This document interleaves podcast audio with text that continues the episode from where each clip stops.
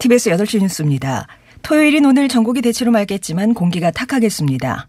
국립환경과학원 대기질 통합예보센터는 국내 발생 미세먼지가 축적되고 오전부터 국외 민세먼지도 유입된다며 제주를 제외한 전국의 미세먼지 농도가 나쁨 수준까지 오르겠다고 예보했습니다. 현재 서울과 인천, 경기, 충북 등에는 미세먼지 위기경보 관심 단계가 발령됐으며 오늘 밤 아홉 시까지 미세먼지 저감 조치가 시행됩니다. 아침까지는 내륙을 중심으로 안개 끼는 곳이 많겠습니다. 낮 최고 기온은 서울 사 도, 세종 오 도, 전주 칠 도, 대구 팔 도 등 전국이 삼 도에서 십일 도로 예상됩니다. 평년보다 이 도에서 사 도 높지만 낮과 밤의 기온차가 십 도 내외로 크게 벌어져 건강관리에 유의해야 합니다. 도널드 트럼프 미국 대통령의 공언대로 미국 정부가 이란에 대한 추가 경제 제재를 단행했습니다. 스티브 므누신 재무장관과 마이크 폼페이오 국무장관은 현지 시간으로 십 일 백악관에서 기자회견을 열어 이란 철강 산업과 건설, 제조업, 섬유, 광산업에 대한 제재안을 발표했습니다. 두 장관은 이번 조치가 열세 개의 대형 철강 제조업체와 구리, 알루미늄 생산자를 겨냥했다고 설명했습니다.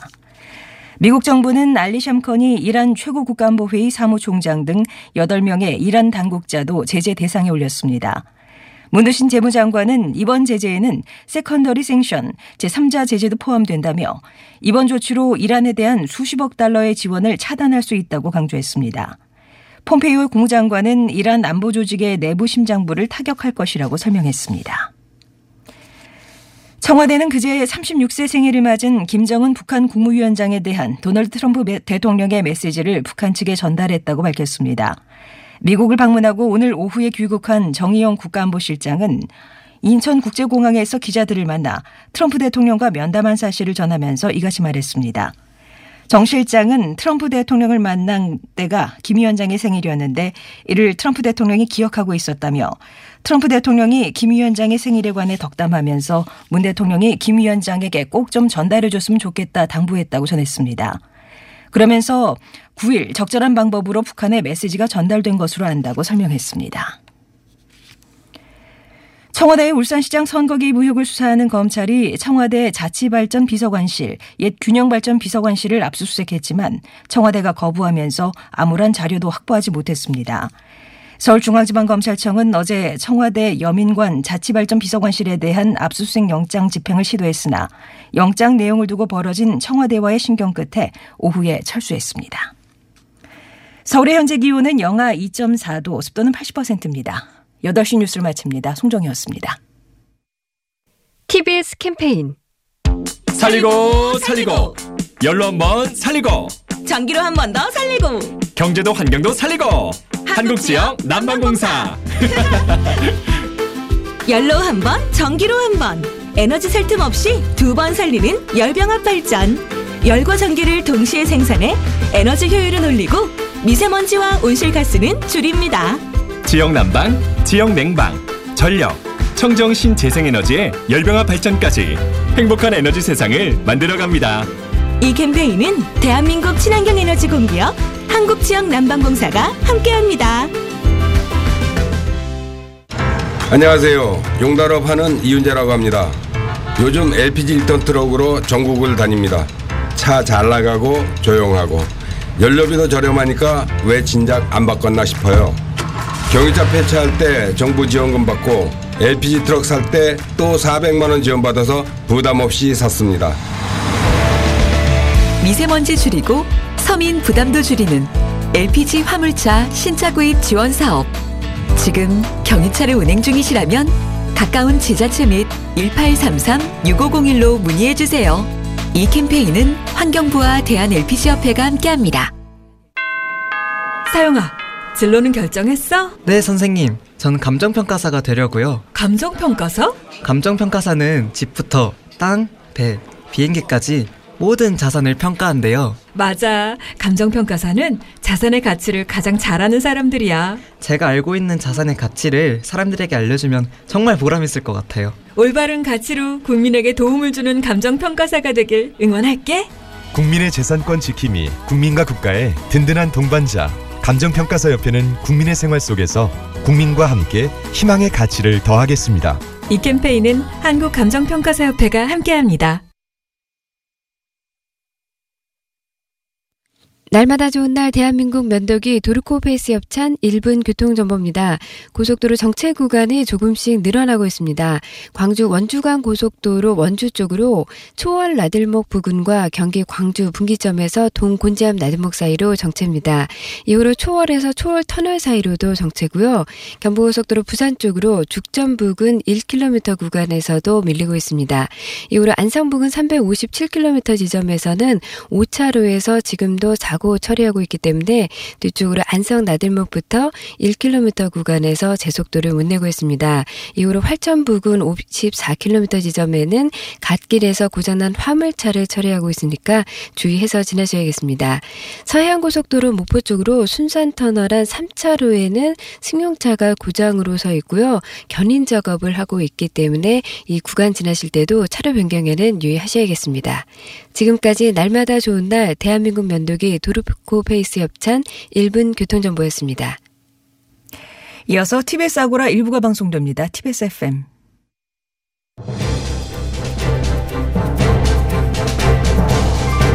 살아있는 비평 티비에스 아고라. 안녕하세요. 티비에스 아고라 송현주입니다. 이천이십 년 새해도 벌써 열흘이나 지났습니다. 미디어들도 신년 특집을 쏟아냈는데요. 티비에스도 예외는 아니었습니다.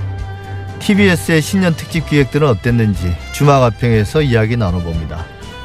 이천이십 년 한 해를 내다볼 때 빠질 수 없는 게 총선이겠죠. 앞으로 세 달 좀 넘게 남았는데요. 총선 방송 어떻게 준비해야 할 건지 의견들 모아보겠습니다.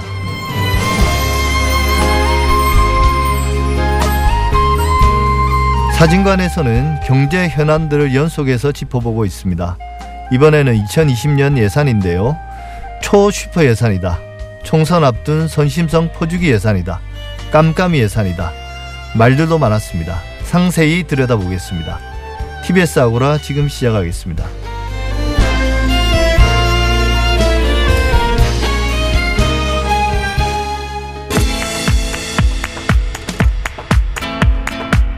달리는 티비에스에 꼭 필요한 평을 더합니다. 주마 가평.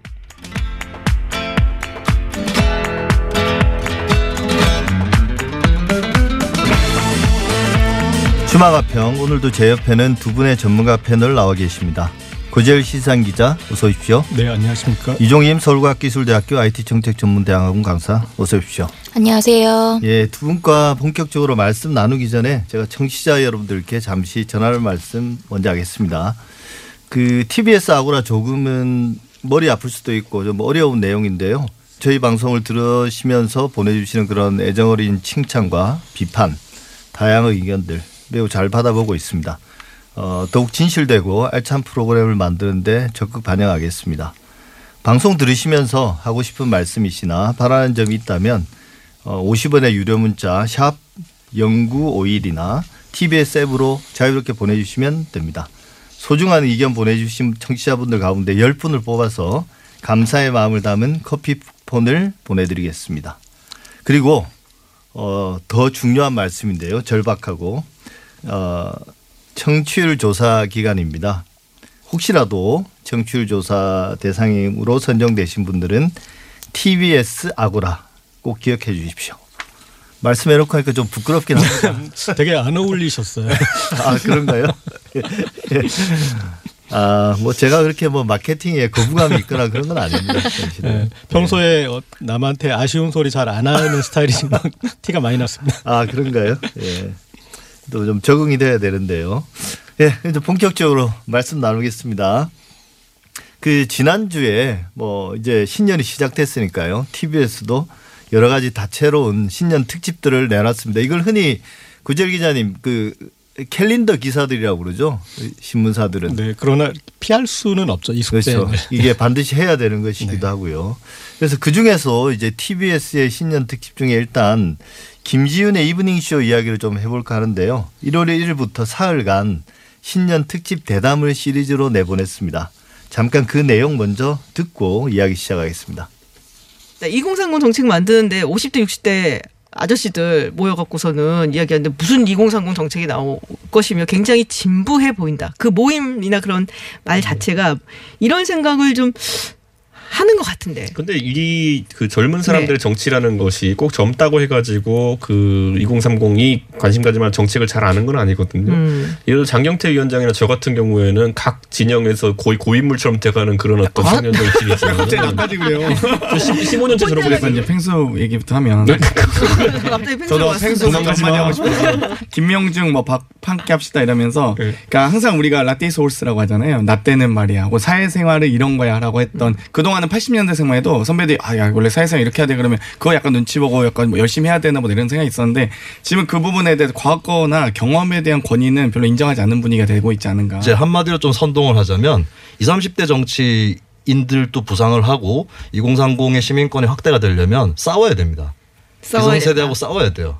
싸우지 않으면 그냥 내주지 않습니다. 우리 신재 위원장 많이 싸우는데. 네, 정말 너무 많이 싸우고. 기성세대하고만 싸우는 게 아니잖아. 싸우고 있어도 그렇고. 또 이 남녀 프레임. 들으신 방송 내용은 김지윤의 이브닝 쇼에서 일월 일일 신년 첫날 준비했던 이공삼공을 잡아라 편이었습니다. 두 분 어떻게 들으셨습니까? 네. 사실은 그런데 이제 이 코너에 나오신 분들이 대부분 어, 방송에 자주 나오시는 분들이에요. 그렇죠. 그러니까 예. 조금 이제 특별해 보이지는 않았고 그리고 어, 이 패널의 어떤 좀 통일성이 떨어지는 부분이 다른 세 분은 이제 어, 현직 정치인으로서 이번 총선에서 어, 네. 이 역할을 적극적으로 할 입장인데 어, 김수민 평론가는 좀 그렇지 않은 입장이어서 네. 좀 이분이 깍두기처럼 보였다고 할까 어, 그런 이제 부분이 좀 있고요. 그리고 이제 이야기를 풀어나갈 때. 어, 이공삼공 어, 정치인들을 불렀으면 이공삼공 이슈에 집중해서 어, 얘기를 풀었어야 되는데 첫 번째 비례위성 정당 얘기를 하, 했지 않습니까? 예. 그러니까 뭐 정치 현안이긴 하지만 어, 이분들을 이렇게 어렵게 불러 모아놓고 가장 첫 주제로 이 주제부터 할 필요가 있었을까 하는 이제 그런 생각이 좀 들었고요. 어, 그리고 조금 음, 이분들이 자주 이 방송에 나오시다 나오던 분들이라서 어, 평소에 이제 많이 이분들의 이 이야기들은 얘기가 된 내용들이거든요. 그래서 조금 더 새로운 패널을 통해서 새로운 이야기를 끄집어냈으면 어땠을까 하는 좀 아쉬움이 있었습니다. 저 뭐 기획 의도에 비해서는 어, 섭외된 패널들이 조금 참신함이 떨어지는 건 확실했던 것 같습니다. 네, 그래도 좀 장점이라면 그러나 네. 이제 이분들이 꾸준히 그런 이제 방송 활동을 하셨기 때문에 이 주제에 대한 이제 이해도가 있고 그리고 어, 이공삼공 이슈에 대해서 조금 폭넓게 예, 네. 이렇게 다룰 수 있었던 점은 좀 장점인 것 같아요. 그리고 이제 그 이준석 수석 부위원장이 지적을 했듯이 이공삼공 정치인들이 첫 번째 만나는 딜레마가 그들이 이공삼공을 대표할 수 있느냐거든요. 네. 네. 그러니까 또 너무 잘나 있으면 저렇게 잘난 유학파 저런 천재가 우리를 대변하느냐 그렇게 이제 비판이 들어오고 또 평범한 이공삼공을 앞에다 내놓으면 저 사람이 한 게 뭐 있다고 저 사람 그렇죠. 어떻게 우리를 대표할 수 있느냐 예. 그런 이제 어떤 그 대표성의 딜레마가 있는데 뭐 그런 부분들을 비롯해가지고 어, 폭넓게 이제 이슈에 대해서 짚은 부분은 좀 장점으로 볼 수 있을 것 같습니다. 네. 이정민 박사님 어떻게 보셨습니까? 그러니까 올해는 정치 관련된 이야기를 하면서 이공삼공에 대한 부분이 주 화두인 것 같아요. 그래서 아마 이 첫 시간에 구성도 어떤 젊은 정치인으로서 패널들을 구성한 것 같은데 실질적으로 새로운, 새로움이라는 게 나이만으로 결정될 수 있는가에 대한 네. 질문을 해볼 수 있을 것 같아요. 그리고 이제 청년 세대들이 많이 주장하는 부분이 어떻게 청년을 하나의 틀로 구성할 수 있을까? 에 대한 이제 문제 제기, 비판이라는 것들을 많이 하는데 이날 저도 이제 고재열 기자님과 비슷하게 어, 익숙한 방송에 굉장히 익숙한 패널들이 출연하시긴 했는데 이제 그런 익숙함이라고 해도 본인들이 청년을 대표하는 정치인으로 나왔을 때 분명히 각 당의 특성이나 스스로 거기에 얘기할 수 있는 부분들이 있을 것 같아요. 근데 그런 주제를 부각시키기보다는 굉장히 친분 있는 어떤 사담 의 느낌으로서 음. 방송이 진행된 부분은 어, 좀 아쉬웠던 것 같습니다.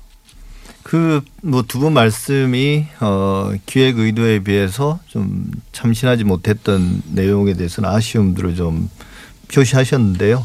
출연자들이 이제 기성 정당에서 몸담고 있는 어찌 보면 현직 정치인이기도 하고요. 이면서 이제 이런 라디오 시사 프로그램의 단골 출연자들이었죠. 예, 예. 저도 그런 생각을 좀 들더라고요. 이렇게 우리가 좀 나중에 또 이야기해봐야 될 부분이긴 하지만 이공삼공이라는 세대, 특히 이십 대와 삼십 대는 또 상당히 다른 것 같거든요. 저도 이제 학교에서 학생들을 계속 뭐 계속 만나는 입장에서 이십 대라는 그런 어떤 그 연령으로 우리가 흔히 말하는 세대로 나눌 수 있는 그런 공통의 정체성이나 정서라는 것들이 점점 과거에 비해서는 좀 어, 희미해지는, 그러니까 그 출연자들도 그런 이야기를 하더라고요. 다양하다. 하나로 묶기 힘들 정도다. 그런 이야기를 했는데 어쨌든 뭐 정치권의 화두는 이번에 최근에 인재 영입에서도 보듯이 이십 대, 특히 삼십 대도 아닌 것 같아요. 이십 대들이 이제 이십 대를 어떤 이십 대들을 영입해서 어 정치에 좀 활력을 불어넣고 뭐 이미지도 개선하고 상징으로 활용할 것인가, 이런 것들이 이제 아마 지금 정치권들의 큰 화두인 것 같습니다. 그 김지훈 이브닝쇼 이야기 좀 나눴는데요. 뭐 김호준 뉴스공장도 비슷한 주제로 신년 특집을 준비한 것 같아요. 일단 그 내용 한번 들어보고 또 말씀 나누겠습니다. 아, 여러분 이 노래 기억하시죠? 이 노래가 나오면 화면에는 막 춤추는 남자 둘이 나옵니다. 그 뉴스공장의 스핀오프 프로그램이 두 개가 있는데요. 하나는 더룸, 그 티비에스 티비에 나오고, 또 하나는 유튜브로 바로 이거 끝나고 나온 매주 화요일 수요일 날 나오는 이른바 골방 라이브. 그 골방 라이브를 이끌어가는 두 분을 오늘 모셨습니다. 최영일 평론가님. 네, 안녕하세요. 최평으로 활동하고 있고요. 아. 제가 골방 라이브에서는 이 추리닝, 트레이닝복을 입고, 네, 이 은밀하게 위대하게의 김수현 씨 역할을 하고 있습니다. 그리고 저 그래요? 앞에 계신 분은 마동석 씨 역할입니다. 네. 이 앞에 계신 분은, 네, 어, 사실은 거의 없다라는, 거의 없다님으로 알려 계시는데요. 음, 본인 소개해 주시죠. 네, 저는 어, 영화 유튜버고요. 네. 거의 없다라고 하는데 그냥 편하게 없다님이라고 많이 불러, 부릅니다. 저보다 어린 사람들은요. 네. 그리고 앞에 최영일 평론가님께서 그래서 본인이 김수현을 맡고 계시다고 하시는데, 네, 저분이 맡고 계신 건 망언이에요. 망언 전문가십니다. 네. 네, 뉴스공장 일월 일일자 방송인데요. 뉴스공장하고 골방 라이브의 신년 콜라보였습니다. 그래서 어, 진행은 당시에 이제 공장 김호준 뉴스공장장이 휴가를 갔기 때문에 김진해 박사가 이제 진행을 했고요. 뭐 초대 손님으로는 최영일 시사평론가가 나와서 이천이십년 사월 총선 대전망하고, 어 그다음에 이제 거의 없다라는 영화 유튜버가 영화계 삼 대 키워드에 관해서 좀 서로 잘 안 어울리는 조합이라고 하는데 어쩌면 되게 참신하기도 합니다. 진행자도 참신하고요. 어떻게 보셨습니까? 일단은 이 김진해 박사님이 진행을 하게 되면서 어, 격이 높아지니까 어, 격을 좀 다시 어, 공장장 시절로 낮추려고 노력을 한 어, 그런 영역한데요. 어, 이 뉴스공장 그 신년 이제 특집 방송 이렇게 쭉 이렇게 보면은 음, 그래도 좀 어떤 이제 기획의 관록들이 좀 보였어요. 그러니까 이런 이제 뭐 이렇게 우스개로 풀어가는 것도 또 재밌었고, 그 다음에 신년 특집에 정치하는 청년들 요즘 정치를 말하다 보면은 출연자가 오상택 더불어민주당 중앙위원회 위원과 그 다음에 장릉인 자유한국당 상근 부대변인, 그리고 장혜영 정의당 미래정치특별위원회 위원장, 이런 분들. 그러니까 기존에 우리가 이렇게 시사 프로그램이나 이런 데서 자주 접하지 못했던, 네, 어, 그런 분들을 이제 끌어내서 뭐 이런 분들을 세운다는 것 자체만으로도 의미가 있는 것이니까 어, 그런 것들 또 좀 기획이 돋보였고, 어, 그리고 어, 이런 이제 사실은 이제 총선을 전망할 때 뭐 여러 가지 접근법이 있겠는데, 일단은 뭐 그 좀 더 큰 틀에서부터 그 접근하는 것도 좋거든요. 그러니까 뭐 어느 정당이 어느 정도 뭐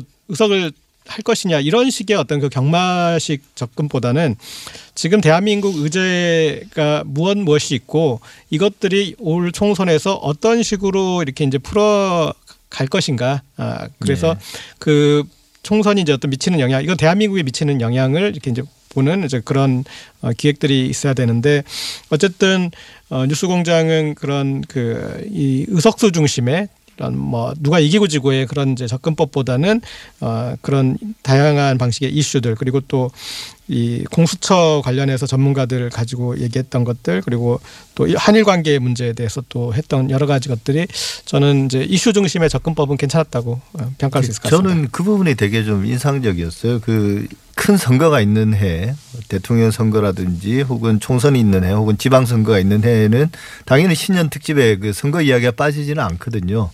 그런데 이번에 이제 뉴스 공장의 신년 기획을 보면 제가 제일 인상 깊었던 건 강제동원 문제가 이제 어떻게 해결될 것인가, 이천이십 년에는 과연 이 문제가 해결될 것인가. 어, 저는 이런 기획은 처음 본 것 같아요. 네. 신년 특집으로. 그 사실은 이제 송년 특집에서 한번 정돈을 해줘야 될 이슈였어요. 왜냐하면은 네. 이제 어쨌든 공식적으로는 일본 불매운동이 끝난 게 아니거든요. 그러니까 네. 진행되고 있는데 그러면 한 매듭을 연말에 네. 이제 맺어줘서 그 불매운동의 결과로 어떤 정도의 타격이 있었고 그것의 영향으로 지금 일본은 어떤 식으로 바뀌고 있고 네. 신년에는 이제 우리가 어떤 일본과의 관계에 대해야 될까, 이런 것들을 이제 정돈해주는 그런 것들이 필요한 국면인데 그냥 이제 이게 문제가 해결된 것도 아니고 안 해결된 것도 아니고 어지중간하게 지금 돼 있는데 누구도 그것들을 지적을 안 했는데 그런 부분 짚고 간 것들은 좀 의미가 네, 연말에 생각나요. 좀 어수선하기도 했어요. 여러 이슈들 때문에. 근데 어쨌든 이 한일 관계 문제, 특히 강제징용 문제는 수출 규제나 불매운동하고 또 사실은 공식적으로는 아니라고 하지만 일본 정부에서는 네. 밀접하게 연관되어 있는 문제고 또 이제 시간도 이제 점점 다가오지 않습니까? 네. 그 일본 기업의 전범 기업의 음. 어, 자산을 이제 처분해야 되는. 네. 예. 이정인 박사님. 네. 어, 저도 그 뉴스공장의 신년 기획은 굉장히 좀 참신하고 좋았다라고 생각을 합니다. 우선은 뭐 정치 이슈와 관련해서 청년 이슈에서의 출연자들 패널 구성도 기성 어떤 정치인이 아니고 또 방송에서 자주 볼 수 없었던, 그렇지만 정치를 열심히 하고 있는 그런 네. 의지가 있는 분들을 패널로 모셨고요. 제가 방송을 들으면서 조금 흥미로웠던 부분은 내가 어떻게 정치를 하게 되었는가 에 대한 부분을 솔직하게 얘기하는 설명 부분도 굉장히 좀 달랐던 것 같아요. 다른 분들은 보통은 지금 어떤 정당 간의 갈등이나 어떤 자기가 몸담고 있는 정당의 어떤 이익과 관련된 말을 거의 대부분 하는데 이날 방송에서는 내가 어떻게 정치를 하게 됐고 또 그 과정에서의 서로 어떤 주고받는 부분들이 아 정치라는 것이 조금 달라질 수도 있겠다라는 기대를 조금 해볼 수 있는 설명이 어, 좋았던 것 같고 또 너무 이 정치 얘기만 하는 것이 아니라 또 영화 소재와 같이 콜라보를 해서 조금 더 흥미있게 정치라는 부분들을 어, 얘기를 풀어나가는 어, 이슈도 좋았고 또 말씀해 주셨듯이 강제동원 문제 같은 경우는 보통은 어, 연말 뭐 일 년 한 해 동안 정말 어떻게 했는가에 대한 평가로서만 많이 얘기가 되고 신년 초에는 별로 언급하지 않았던 부분이었던 것 같아요. 말씀해 주셨던 것처럼. 그래서 삼 일간의 어떤 기획이 어, 기존의 어떤 신년 특집과는 굉장히 차별화된 구성이었다라고 저도 생각합니다. 예. 이공삼공과 관련된 이야기들이 뉴스 공장에도 나오고 이제 김지훈의 이브닝쇼에도 나왔는데 제가 느낀 좀 아쉬움은 그런 것 같아요. 이게 시간의 이제 문제이기도 한데 그 사실 신년 이후에 이제 각 정당들 뭐 더불어민주당과 자유한국당에서 계속 이십, 삼십 대의 인재들을 영입하지 않았습니까? 뭐 성향들은 다 다르지만 차라리 그분들을 좀 초대해서 이야기를 나눌 수 있는 그런 기회가 있었으면 좋았을 텐데 이게 당시에는 이제 그게 구체화되지 않았기 때문에 어쩔 수 없이 그 당의 이제 이십, 삼십 대 청년 정치인들을 불러서 이야기할 수밖에 없지 않았는가. 근데 꼭 뭐 다음에 기회가 된다면 그 새로 영입한 뭐 그분들을 좀 조심스러워 하겠지만 그런 분들을 불러서 또 좀 그 생생한 이야기들을 들어봤으면 좋지 않겠는가 뭐 그런 생각도 좀 했거든요. 네, 그 사실은 이제 정치권에서 이공삼공이 어, 음식으로 치면은 고명 정도에 해당하거든요. 네. 어, 그러니까 그 고명은 음식의 맛을 좌우하지는 못해요. 그냥 마지막에 좀 보기 좋게 장식적 기능을 하는데 그래서 좀 이공삼공 그 정치적 역할을 다룬다면 좀 더 좀 비판적으로 그동안 얼마나 그 이공삼공을 이렇게 고명으로 활용하기 위해서 어, 영입을 했는데 그 사람들이 어떻게 그냥 일회용으로 소모되어 버렸는지 그런 네. 부분들을 한 번 더 짚고 가는 것도 좀, 좀 필요하지 그렇죠. 않았을까 싶고, 그러니까 이공삼공이 유의미하게 우리가 어, 활용했던 그 기억은 삼팔육 정치인 수혈했던 그때 이제 젊은 피 수혈이라는 그런 표현이 있었었는데 그때를 제외하고는 어떤 정말 역할을 할 정도의 그런 큰 그 계기가 없었었는데 네. 그래서 이 좀 그런 이제 회고적으로 비판적으로 접근했던 것도 필요하지 않았나 싶습니다. 네. 네. 그 지금 청년 세대들이 가지고 있는 불만이 청년 마케팅으로 사실은 정치의 어떤 새로움 이라는 네. 것들을 활용하는 것이 아닌가, 내가 왜 활용되어야만 하는가에 대한 비판, 문제 제기를 굉장히 많이 하거든요. 그리고 이제 젊은 정치인이라고 활동하는 뭐 정치인이나 뭐 당 어떤 뭐 관련된 일을 하는 패널분들이 라디오에 많이 나오긴 했지만 이제 제가 가지고 있는 아쉬움은 분명히 자신이 집중하고 있는 이슈가 혹은 뭐 어떤 정당의 철학과 관련된 청년 정, 청년 정치와 관련된 이슈들이 있을 텐데 이제 그런 부분들이 구체적으로 설명이 안 됐던 것 같아요. 뭐 청년들이 꼭 일자리 문제 하나만으로 그 숫자만으로 설명되는 것이 아니고 청년 부채나 뭐 학자금 대출 문제라든지 주거 문제, 결혼, 뭐 젠더, 군대 문제 정말 다양한 이슈들이 있는데 라디오 패널 분들이 그런 것들을 적극적으로 활용했는가. 그랬을 경우에 청취자로서의 어떤 청년 세대들이 듣기에는 아, 또다시 내가 활용될 수도 있겠다. 정치를 관련 정치인을 신뢰할 수 있을까? 이런 생각으로 또다시 올해 총선에도 이공삼공이 청년 마케팅으로 활용되는 것은 아닌가? 이런 네. 것들을 계속적으로 문제 제기를 하고 있거든요. 그래서 이런 부분을 뭐 라디오 패널 혹은 뭐 어떤 정당 정치의 주요 관계자들이 조금 더 영, 인재 영입뿐만 아니라 구체적인 이슈를 좀 부각시킬 수 있는 방법들도 어, 드러낸다면 조금은 올해 총선에선 달라질 수 있지 않을까라는 생각도 해봅니다. 예, 뭐 저도 그런 부분에 동의하는 것 같습니다. 여전히 이제 우리나라는 시스템적으로 어, 젊은 세대들을 정치적으로 키워낼 수 있는 걸 갖추지 못했으니까 미디어라도 조금 그들에게 목소리 낼 기회를 주고 그들에 맞는 정책들을 어, 좀 집중적으로 제기해서 좀 변화의 좀 시작들을 만들어냈으면 하는 그런 생각입니다. 여기서 첫 번째 주제는 마무리하고요. 다음 주제 잠시 전화 말씀 듣고 진행하겠습니다.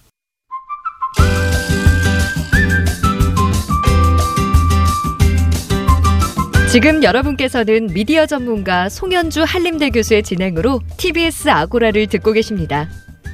살아있는 비평, 티비에스 아고라는 청취자 여러분들의 생생한 의견으로 만들어집니다. 오십 원의 유료 문자 샵에 공구오일 번 티비에스 앱을 통해 평소 티비에스 라디오를 들으면서 꼭 하고 싶으셨던 말을 아낌없이 보내주세요. 주마가평, 고재열 시사인 기자, 이종임 서울과학기술대학교 아이티정책전문대학원 강사 두 분과 함께하고 있습니다. 뭐 이야기가 자연스럽게 총선으로 좀 수렴이 된 것 같습니다. 뭐 아직 이제 백 일도 남지 않았죠. 어, 또 이제 선거에서 미디어의 역할도 대단히 중요하고요. 앞서 고재 기자님 이제 캘린더 기사가 주는 어떤 부담에 대해서도 말씀을 하셨는데 기존의 미디어들이 이제 선거가 다가오면 주로 어떤 식으로 보도를 해왔습니까? 네, 뭐 대부분 이제 이제 선거를 앞두고 이제 이번 선거의 구도가 어떻게 될지 이제 그런 구도. 부분들에 예. 주목하죠. 사실은 또 아, 지금 이제 보수 대통합 논의가 있기도 하고 그러니까 예. 아, 당장 이제 그 부분이 이제 어떤 사람들의 관심 분야에서 뭐 다루기도 하고 그러는데 그 사실은 사람 한 명 한 명이 정치인 한 명 한 명이 중요한 게 아니라 그리고 또 어떤 정당이 이기고 지는 게 중요한 게 아니라 지금 대한민국의 의제가 무엇인지 대한민국의 과제가 무엇인지 그리고 그 의제에 대해서 어떤 지금 이 다른 접근법이 있는지 그런 것을 알고 그게 이제 해결할 사람을 뽑는 것이 선거지 않겠습니까? 네. 그래서 그런 차원의 좀 보도들이 좀 안타깝다라는 생각이 들고 어, 이 선장의 역할을 좀 우리가 비유하자면 어, 보통 사람들은 선장이 이제 가장 중요한 역할이 어, 목표를 정하고 그 방향으로 어떻게 이제 나아가느냐로 생각하고 있는데 사실은 어, 선장의 가장 중요한 기본적인 역할은 어, 배의 위치를 정확히 파악하는 거거든요. 그래야지 음. 어, 그래서 배의 위치를 정확히 파악하지 않, 않는다면 방향을 잡아도 이제 틀 달, 틀린 쪽으로 갈 수밖에 없지 않겠습니까? 예. 그래서 지금 대한민국을 파악하는 게 어, 지금 이제 대한민국에 나아갈 바를 정할 때 우리가 해야 되고, 그리고 미디어가 거기에서 그것을 한번 이제 검토를 해야 되는데 그런 보도들은 좀 부족했던 것 같습니다. 그러니까 여전히 우리가 그 사실은 그렇기도 합니다. 뭐 지금 총선이 백 일 앞으로 백 일도 안 남았다고 하지만 아직도 백 일씩이나 세 달 넘게 남은 거거든요. 그러니까 서서히 이제 윤곽들을 잡아 나가, 나가겠죠. 그리고 뭐 말씀하신 어떤 대한민국이 지금 어디에 있는가. 그리고 이제 그게 그 문제에 대한 논의가 좀 정리되면 그럼 어디로 나아갈 것인가. 이런 이야기도 차츰차츰 나와야, 돼, 나와야 될 텐데 아무래도 그건 이제 정당만의 과제가 아니라 미디어를 포함한 우리 사회 전체의 과제이고 또 어찌 보면 미디어가 하나의 공론장으로서 가장 앞서서 또 제기해야 될 문제이기도 한데 그런 부분들은 사실은 좀 미디어가 제가 볼 때는 솔직한 말씀으로는 그런 역량이 좀 부족하기도 하고요. 그다음에 이제 독자들이나 시청자, 청취자들이 그런 부분에 대해서 그다지 흥미있게 들어주지 않는다. 뭐 그런 생각도 좀 있는 것 같아요. 근데 결국 거기서 그치면 안 되는 거거든요. 그냥 뭐 구도 이야기하고 어떤 후보가 나와서 어떻게 몇 퍼센트 지지율로 서로 다투고 있고 누가 유력하고 이런 이야기에 그치면 안 되고 뭐 고재일 기자님 말씀하신 것처럼 그런 쪽으로 쭉 나아가야 되는데요. 그런 것들을 좀 하고 있습니까? 네. 과거보다는 좀 노력들을 하는 것 같은데요. 그런데 이제 이런 일을 하기 위해서는 어, 따로 고민할 좀 조직 개, 조직적인 그런 개편이 필요하거든요. 그러니까 네. 어, 그런 별동대를 좀 만들어 줘야지. 그래서 일상적인 업무로부터 좀 제외시켜 줘야지 할 어떤 겨를이 있을 텐데. 네. 그래서 어, 정치에 출마하는 사람도 본인이 이제 출마하니까 나는 왜 출마하는지를 설명을 해내야 되고 그다음에 대한민국의 과제는 나는 무엇이라고 생각하고 생각을 정리하잖아요. 그러면 네. 사실은 이제 총선 보도를 하는 어떤 그 미디어도 어, 그런 똑같은 자세로 고민을 해야 돼요. 어, 지금 어, 우리 사회 문제가 뭐고 그다음에 어, 그거에 대해서 어떤 해법들이 있고 그다음에 네. 그러나 또 어떤 갈등 요소가 있는지를 그런 거를 그런 이제 국가적인 그런 고민을 해서 그다음에 이거를 보여줄 수 있는 방법이 무엇인지를 좀 그런 방법론적인 고민을 해야 되는 어떤 그런 조직이 필요한데 어, 티비에스가 이제 그런 조직을 어, 그렇게 구성을 해서 그런 여지를 줬는지가 저는 조금 음. 그 궁금하고 어, 그렇지 않으면은 사실은 일상적인 업무에서 역할을 하는 어, 연장선상에서는 조금 이제 그런 그 접근은 쉽지가 않죠. 네. 네. 그 제가 최근에 어, 좀 눈여겨보고 참고했으면 하는 기획이 이제 케이비에스의 프로그램들이 몇 개 있습니다. 우선 네. 정치합시다 같은 경우가 이제 이천이십 총선 그 사 개월 동안 이제 그 기획적으로 준비를 한 건데 이 프로그램에 조금 차별화된 지점 중에 하나는 뭐 어 관련된 패널들이 출연해서 정치와 관련된 어떤 지식 이라는 것들을 굉장히 흥미롭게 소개하는 부분도 있긴 하지만 시민 인터뷰가 들어간 들어간 부분이 저는 굉장히 새로웠어요. 그래서 네. 관련돼서 어떤 이슈에 보통은 미디어에서 선거 관련 뭐 기획이나 이런 부분들을 보게 되면 정당의 이익관계 뭐 구도 분석 이런 것들이 거의 대부분이었었는데 이 프로그램에서는 시민 인터뷰를 통해서 최근에 어떤 이슈들에 관심이 있는지 앞에서도 그냥 정당의 어떤 갈등이나 이익관계에 대해서만 얘기하는 패널들의 한계를 말씀드렸었는데요. 이 방송에서 보면 뭐 교육이나 최저임금이나 청년 정책 혹은 뭐 최근에 민식이법 그다음에 이제 소방공무원이 국가공무원으로 전환된 부분 뭐 굉장히 다양한 정치라는 것이 일상생활에 굉장히 밀접한 연관성이 있고 시민들이 정치에 얼마나 관심이 있는가라는 것들을 단순한 데이터화된 여론이 아니라 네. 이제 직접적으로 시민들이 출연해서 얘기를 어, 했기 때문에 이런 기획들이 좋았고 케이비에스에서 이런 프로그램이 만들어질 수 있었던 이유는 그 이전에 케이비에스 토론쇼 시민의회라는 걸 했었어요. 그래서 그 이백 명의 어떤 무작위로 선출된 시민들이 출연해서 이슈와 관련된 토론을 해나가면서 어떻게 최종적인 결론을 만들어내는가를 과정을 다 보여줬었거든요. 그래서 이게 프로그램 기획이라는 게 고재열 기자님 말씀 주셨던 것처럼 단순하게 몇 명이 모여서 단기간에 만들어질 수 있는 문제는 아닌 것 같아요. 그래서 네. 티비에스가 조금 이번 어떤 총선 혹은 이천이십 정치와 관련된 부분에서는 조금 더 체계적인 준비를 뭐 사 개월, 뭐 백 일 정도 남았다고 이제 얘기가 되고 있는데 그 부분에 대한 좀 집중적인 준비가 지금도 늦지 않았으니까 많이 나올 수 있으면 좋겠습니다. 네, 뭐 제가 듣기로는 그 케이비에스의 그런 프로그램들은 이미 작년부터 특별히 총선 방송을 기획하는 팀들이 꾸려지고 상당한 준비 기간을 거쳐서 어, 제작되고 이제 그 결과물들이 방송되기 시작하는 걸로 알고 있습니다. 그러니까 뭐 정당들이 총선이 다가오면 뭐 총선 기획단을 꾸리듯이 방송사 혹은 이제 언론사들도 어, 총선이란 큰 대단히 중요한 이벤트가 다가올 때는 그게 맞는 준비들을 별도로 해야 되는 거죠, 사실은. 아까 네. 말씀하신 것처럼. 근데 이제 이게 라디오 는 또 다르고요. 티비랑도 다르고 또 이제 신문이랑도 다르고 어 뭐 여러 가지 매체적인 제약도 있고 그게 제약일 수도 있고 또 장점도 있을 텐데요.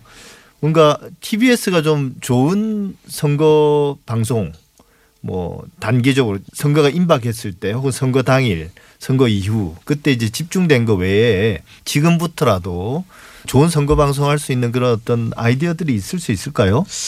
지금 티비에스가 미디어재단 출범을 앞두고 새 슬로건을 시민의 눈으로 한 걸음 더라고 정하지 않았습니까? 네. 어, 저는 그 이제 시민의 눈으로라는 거기에 답이 있다고 생각하는데요. 어, 이제 시민의 눈이면 또 시민의 입일 수 있고 시민의 귀일 수 있지 않겠습니까? 네. 어, 앞서 이종인 박사님이 이제 좋았던 부분으로 지적한 것들이 어떤 시민의 목소리들을 적극적으로 담아냈다라고 하는 부분인데 어, 티비에스가 앞으로 좀 일관성을 갖는다면 저는 그 마이크를 네. 어, 시민에게 더 적극적으로 쥐어주는 역할을 했으면 좋겠습니다. 어, 토크 콘서트를 대한민국에서 제일 잘하는 사람으로 꼽히는 사람이 김제동 씨인데 김제동 씨가 다른 토크 콘서트 하는 사람들하고 가장 큰 차이점이 뭐냐면 얼마나 마이크를 객석에 주느냐예요. 네. 그리고 본인이 어, 가장 그 토크 콘서트 진행자로서 본인이 성장했다고 느끼는 부분도 그 부분이고 왜냐하면 마이크를 주는 게 권력을 주는 것이지 않습니까? 그리고 그분들은 어디서 어떤 얘기를 할지 몰라요. 뭐 김제동 씨 욕을 할 수도 있고 그런데 내가 토크 콘서트로 쌓은 노하우가 이분들이 어떤 얘기를 하더라도 나는 그것을 이 우리의 모두의 이야기로 같이 이야기해 볼 수 있게 만들 수 있다. 그런 자신감에서 오는 거거든요. 그러니까 그래서 네. 티비에스가 시민의 방송으로 태, 태생했고 그리고 지금도 이제 시민의 눈으로 한 걸음 더라는 이제 슬로건을 내세웠으니 그런 시민 인터뷰를 좀 더 적극적으로 견인하고 그중에서 아, 이분은 그냥 현장에서 이렇게 한마디 따기만 아깝다. 그러면 그런 분도 시민 패널로 네. 어, 적극적으로 이렇게 들여와서 그래서 그분이 그 시민을 대표해서 출연해서 말씀하시도록 네. 하고 어, 그게 어떤 그 민주주의의 한 방식일 것 같습니다. 또 양쪽으로 접근하자면 서울시에서 여러 가지 빅데이터를 긁어낼 수 있는 기술들이 있어요. 그러니까 시민들은 네. 이미 말을 하고 있어요. 그 말로 한 것들이 데이터로 쌓인 것들이 있는데 그것들을 또 읽어내고 그래서 네. 질적으로 양쪽으로 이렇게 끌어들여서 어, 그 역할을 할 수 있는데 우리나라 이렇게 민주주의를 하는데 로마 시대 뭐 그리스 로마 시대 민주주의를 얘기하면서 그런데 늘 마인드가 어떻게 돼 있냐면 대표하는 사람은 약간 원로원적인 접근이에요. 그러니까 사회적으로 성취가 있고 자기 어떤 그런 큰 이름이 있는 사람이 와서 우리를 대표할 수 대표한다라고 착각을 하는데 그런 접근이 아니라 이제 호민광이나 그런 사람들처럼 어 시민의 입장에서 그걸 대변해줄 그런 사람들을 우리가 견인해줘야 되는데 어 좀 한 일 년 정도만 여기에 집중해서 예. 그게 시민의 목소리를 적극적으로 들여와서 더 역할을 주고 더 마이크를 잘 쥐어주는 그런 역할을 티비에스가 했으면 그래서 좋겠습니다. 그래서 그게 뭐 들으려면 그 목소리를 모아내는 것들이 필요한데 그 역할은 뭐 정당이나 정치인의 역할이기도 하지만 미디어의 역할인 것 같습니다. 그래서 그게 이제 우리가 좋은 선거 보도를 이야기할 때 항상 이야기하는 게 이제 시민의 의제들을 계속 이제 개발해내는 것. 그게 이제 중요하다라고 보거든요. 근데 그런 부분들에 좀 더 충실해야 되지 않느냐 그런 말씀들을 공통적으로 지적해 주신 것 같아요. 주마가평 오늘 이야기는 여기서 마무리하겠습니다. 고재일 시사인 기자, 이종임 서울과학기술대학교 아이티정책전문대학원 강사. 다음 주에 뵙겠습니다. 네, 감사합니다. 감사합니다. 감사합니다.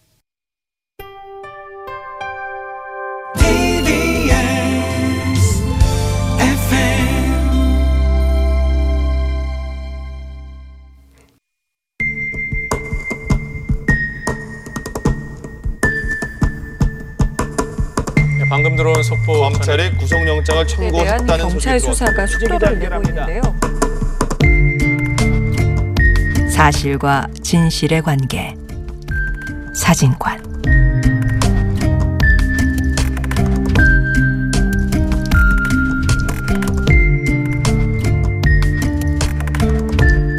사실 보도가 놓친 뉴스의 맥락을 짚어보는 사실과 진실의 관계 사진관에서는 신년 기획으로 이천이십 년 경제 현안에 대해서 이야기 나누고 있습니다. 지난 시간에는 새해 경제 성장률 전망치를 다뤘고요.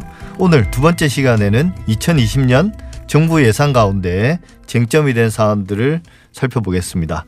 나라살림연구소 정창수 소장과 함께합니다. 어서 오십시오. 네, 안녕하세요. 예, 먼저 새해 예산이 오백십이 조라고 알려졌습니다. 오백 조를 넘은 건, 넘은 건 이제 처음이다. 그래서 뭐 초슈퍼 예산이다 이런 말들이 많았고요. 그리고 정부가 좀 무리하게 재정을 확대하는 거 아니냐 이런 비판적인 언론 보도들이 쏟아졌는데 이게 좀 과한 건가요? 예산 규모가? 음, 저는 그 표현이 과하다고 생각합니다. 그런가요? 왜 그러냐면 우리가 이제 그 소득이든 지디피든 계속 성장하잖아요. 네. 우리나라가 다른 나라처럼 갑자기 폭망하거나 그런 나라가 아니기 때문에. 예. 근데 그럴 때마다 최대 연봉, 최대 국민소득 이렇게 하진 않잖아요. 예. 그렇지만 예산도 똑같이 소득과 지디피가 증가하는 만큼 증, 증가하고 있는데 예. 그거를 계속 뭐랄까 초슈퍼 뭐 최대 얘기하는 건 제가 볼 때는 어떻게 보면 이런 관계를 잘 모르거나 아니면 약간 의도적으로 예. 이 재정의 역할이 커지는 거를 좀 부정적으로 보는 분들의 시각이 아니냐 이렇게 생각을 합니다. 그 근데 이제 제가 궁금한 거는 사실 그 말씀도 맞는 것 같은데 경제가 성장률을 되게 중요시하면 경제가 네. 성장하면 나라 살림살이 규모도 커지는 게 정상인 거죠. 네네. 뭐 비례해서. 근데 거기서 좀 약간 확장 재정이 필요하다면 규모를 좀 더 늘릴 수도 있고 긴축이 필요할 때는 또 줄일 수도 있는 건데요. 어 일단 새해 경제 성장률 한 이 퍼센트 또 지난해도 한 이 퍼센트 초반 정도로 이제 아직 확정된 건 아닌데 근데 예산 증가율은 구 퍼센트란 말이에요. 네네. 이게 좀 비례하지 않는 거 아닌가요? 그렇죠. 뭐 이 퍼센트와 구 퍼센트니까 굉장히 큰 차이가 있는 것 같잖아요. 예. 그런데 올해 그 예산 증가율이 구 점 오 퍼센트였습니다. 예. 아니, 아니, 작년이. 이천십구 년에 예. 구 점 오 퍼센트였고요. 이번 이천이십 년에는 구 점 일 퍼센트예요. 예. 오히려 작년에 늘어난 예산보다 증가율은 올해가 예. 더 적습니다. 그러니까 뭐냐면 그 이 경제 성장률이 이 퍼센트이지만 이게 이제 예. 그 명목이라든가 소득의 증가 이런 것들을 고려를 해보면 예. 그 재정이 그 이상으로 증가를 하고요. 이제 그럼에도 불구하고 좀 확장 재정은 틀림없죠. 예. 그래서 그 이제 적자의 이제 부분이 좀 늘기는 했는데 그 예산 증가율 자체가 오히려 줄어들었다는 거는 좀 어떻게 보면 좀 특이한 현상이고요. 그거는 경제 성장률을 작년보다 낮게 잡았기 때문에 예. 그 당연히 그 세수를 적게 잡게 되고 그래서 적자가 늘어난 거죠.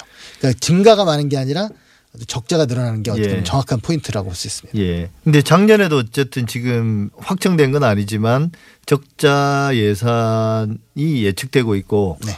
올해도 이제 한 삼십 조 원 정도로 예상하고 있다고 그러는데요. 재정적자 규모가.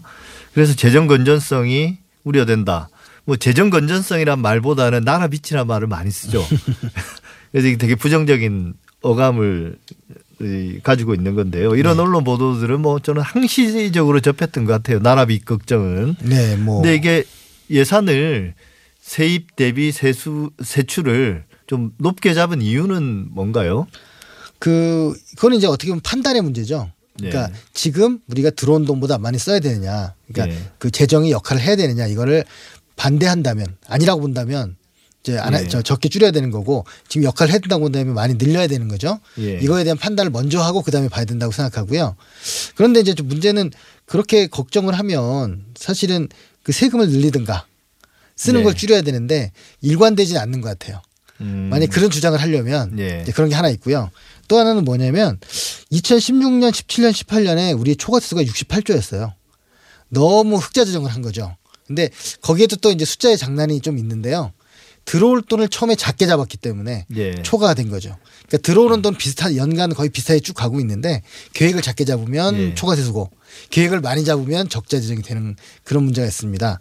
그래서 그 지금까지 지금 보면 국회가 이번에 약간 건드리긴 했지만 별로 이제 전체적으로 건드린 부분이 많지 않고 그리고 또 하나 또 우리가 좀 우려해야 되는 건 뭐냐면 우리 빚 얘기만 하잖아요. 예. 그러면 일단 첫 번째 빚이 있으면 우리가 빌려준 건 없을까? 그 생각은 안 하시는 것 같아요. 예. 우리가 지금 세계에서 한 세 나라 정도밖에 없는 순채권 국가입니다. 그래서 진 빚보다 예. 빌려준 빚이 두 배예요.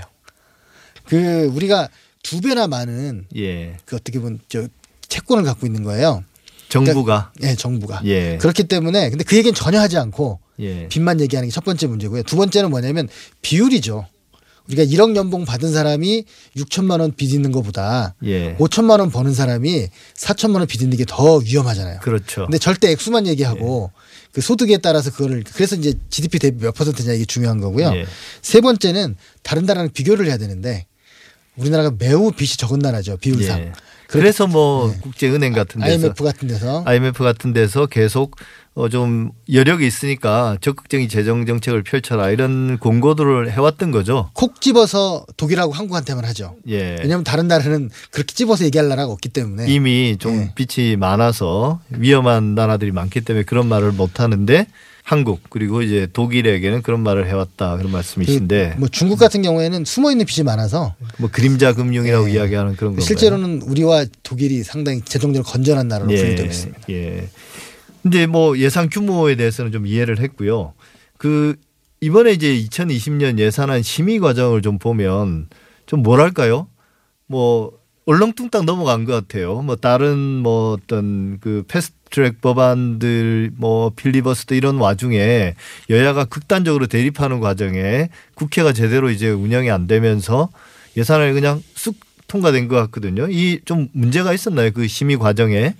어, 아무래도 이제 정쟁이 있었고 예. 그 사실은 헌법상 규정에 보면 헌법에 분명히 십이월 이일까지 통과시키라고 돼 있는데 예. 그거를 이제 지키는 일이 거의 없는 지금 상황인데요. 예. 특히나 이제 요번 같은 경우에는 그나마 합의라는 것도 좀 거치지 않아서 조금 이제 그 어떻게 보면 논란이 좀 되고 있습니다. 근데 요 요런 문제는 또 있습니다. 그 올해 요번에 구조 천억이 감액되고 칠조 구천억이 증액됐거든요. 예. 그러니까 순수한 감액은 일조 이천억이에요. 그것도 상당히 적은 규모죠. 역대급으로. 아, 아니, 아닙니다. 아닌가요? 작년에 구천억, 재작년에 천억이었어요. 아. 순감액이. 예. 그렇기 때문에 이번에 순감액은 많은데요. 그런데 문제는 그 감액한 구조 천억 중에 뭐 사업을 감액하고 있는 일이 별로 없고 무슨 이제 기금을 많이 잡아놨다 적게 줄인다든가 이런 네. 회계상 감액이에요. 아, 실제 사업 예산보다는 네. 그냥 돈 빌려주거나 뭐 받을 돈을 적게 받는다든지 뭐 그런 식으로 조정이 이루어진 거네요. 네. 예. 그리고 증액한 칠점구조 중에서는 예. 한 그 국회의원들이나 이런 쪽에서 가져간 거는 한 이조 정도 된다고 볼 수 있는데 그게 뭐 이른바 쪽지 예산이라고 예. 이야기하는 거예요. 근데 이제 그 많이 이제 비판들이 많아져 갖고 예. 진정한 의미의 쪽지 예산은 이제 거의 없습니다. 아, 왜냐하면 그 전에 토론을 하고 상임위에 집어넣고 해갖고 예. 그 갑자기 등장한 쪽지 예산은 쪽지 예산은 거의 없는데 예. 문제는 이 와중에서도 여야의 많은 그 사업들이 들어갔다는 거예요. 예. 그래서 이번에도 보면 이제 김재원 예결위원장이라든가 제일 많았죠. 백억인가요? 예. 예. 뭐 여야 막론하고. 예. 근데 조금 그래도 막판까지 저 개입을 해야 되는데 안 했기 때문에 한국당 쪽에 손해는 분명히 있었을 겁니다. 예. 하지만 그렇게 격렬히 저항하지 않았던 거는 이미 그 과정에서 이미 들어갈 게 다 들어갔기 때문에. 예. 그 일종의 잠, 넓은 힘의 쪽지가 이미 들어갔기 때문에 네. 이제 그런 저항이 별로 적지 않았냐는 분석이 아, 있습니다. 그러니까 조용한 건 다 이유가 있군요. 그렇죠. 예. 진짜로 손해본다고 생각하면 가만히 안 있죠. 예. 내용을 좀 들여다보면 새 예산에서 지난해보다 좀 크게 달라진 점이 있나요? 아, 사실은 우리나라 예산 이번에 실제적으로 신규 예산이 영점팔 퍼센트예요. 예. 그렇기 때문에 솔직히 말하면 단원, 단원하라 그러면 예. 없다 그런 말씀인데 항상 쓰던데 쓴다. 예. 하지만 이제 그래도 그 작은 변화 중에서도 좀 변화가 있다고 보면 예. 지금 올해 예산 중에서 증가 비율이 중요하잖아요. 총액으로만 놓고 보면 복지가 당연히 큰데 예. 증가 비율이 제일 높은 분야가 어디일 것 같습니까? 글쎄요. 그럼 다, 다 그 복지, 복지가 아니면 국방인가요? 아닙니다. 일 등은요 예. 산업 중소기업 에너지 쪽이에요. 무려 아. 이십칠 퍼센트가 증가했습니다. 아 그게 뭐 저기 최저임금 인상이라든지 주 오십이 시간 근무 이런 것들 때문에 지원하는 예산인가요? 그런 거는 극히 적고요. 예. 이제 소부장, 아 소부장 뭐 이런 거라든가, 예. 뭐 아무튼 알앤디 하고 그리고 네. 이제 수출 저, 저 장려하고 뭐 이런 것들이 많고요. 예. 그 에너지 같은 경우에도 여전히 들어가는 데 예산들이 많이 있고 뭐 예. 신재생 에너지도 해야 되고 뭐 이렇게 되는데 예. 이십칠 퍼센트는 엄청나죠. 예. 그리고 그 다음으로 많은 게 그 환경이에요. 뜻밖의. 예. 그다음에 어. 세 번째가 알 앤 디고 예. 네 번째가 에스 오 씨 예. 그리고 다섯 번째가 복지니까 예. 열두 가지 중에 오 위니까 복지는 비율이 높지 않고요. 그나마 그 복지가 십이 퍼센트 증가했는데 그중에 거의 팔 퍼센트 정도는 예. 그 국민연금 이런 것처럼 늘어나는 자연적으로 예. 늘어나는 것들입니다. 그러니까 뭔가 그 큰 변화가 없는 와중에도 그 뭐 일 년 단위의 어떤 시대적인 변화 네. 그런 것들이 잘 반영이 되네요. 작년에 이제 뭐 한일 관계 뭐 수출 규제 이런 것들 때문에 네네. 어 소재 부품 장비 분야에 대한 투자가 필요하고 알 앤 디도 필요하다. 그다음에 이제 환경 문제는 아마 미세먼지와 좀 관련돼 있을 것 예. 같고요. 그 미세먼지 제일 큰 게 뭐, 뭐냐면 예. 전기자동차입니다. 예. 그, 그러다 보니까 저도 저도 전기자동차 타고 있습니다. 그, 그게 어떻게 보면 이게 환경 예산이냐 예. 산업 예산이냐 헷갈리는 그런 부분들이죠. 예. 그래서 전기를 올린다고 그러더라고요. 그런 것들이 다 예산하고 관계돼 있는 거죠. 그렇죠. 예. 이거는 이제 전 세계적인 구조가 변화되기 때문에 예. 그 좀 노력을 해야 될 필요가 있습니다. 예. 예산에 대해서는 연말에 예산안 통과될 때만 관심을 가질 게 아니라 그 집행 과정에 대한 관심도 쭉 기울여주는 게 필요할 것 같습니다. 시민들 입장에서는. 그리고 그런 활동들을 하고 계시는 시민단체에 대한 관심과 지지도 중요할 것 같고요. 어, 사실과 진실의 관계 사진과 오늘 예산 문제 말씀 나눴고요. 함께하신 정창수 나라살림연구소 소장님 감사합니다. 네. 티비에스 아고라 오늘은 여기까지입니다. 저는 다음 주 토요일 오전 여덟 시 육 분 더 진실된 비평으로 다시 찾아뵙겠습니다. 감사합니다.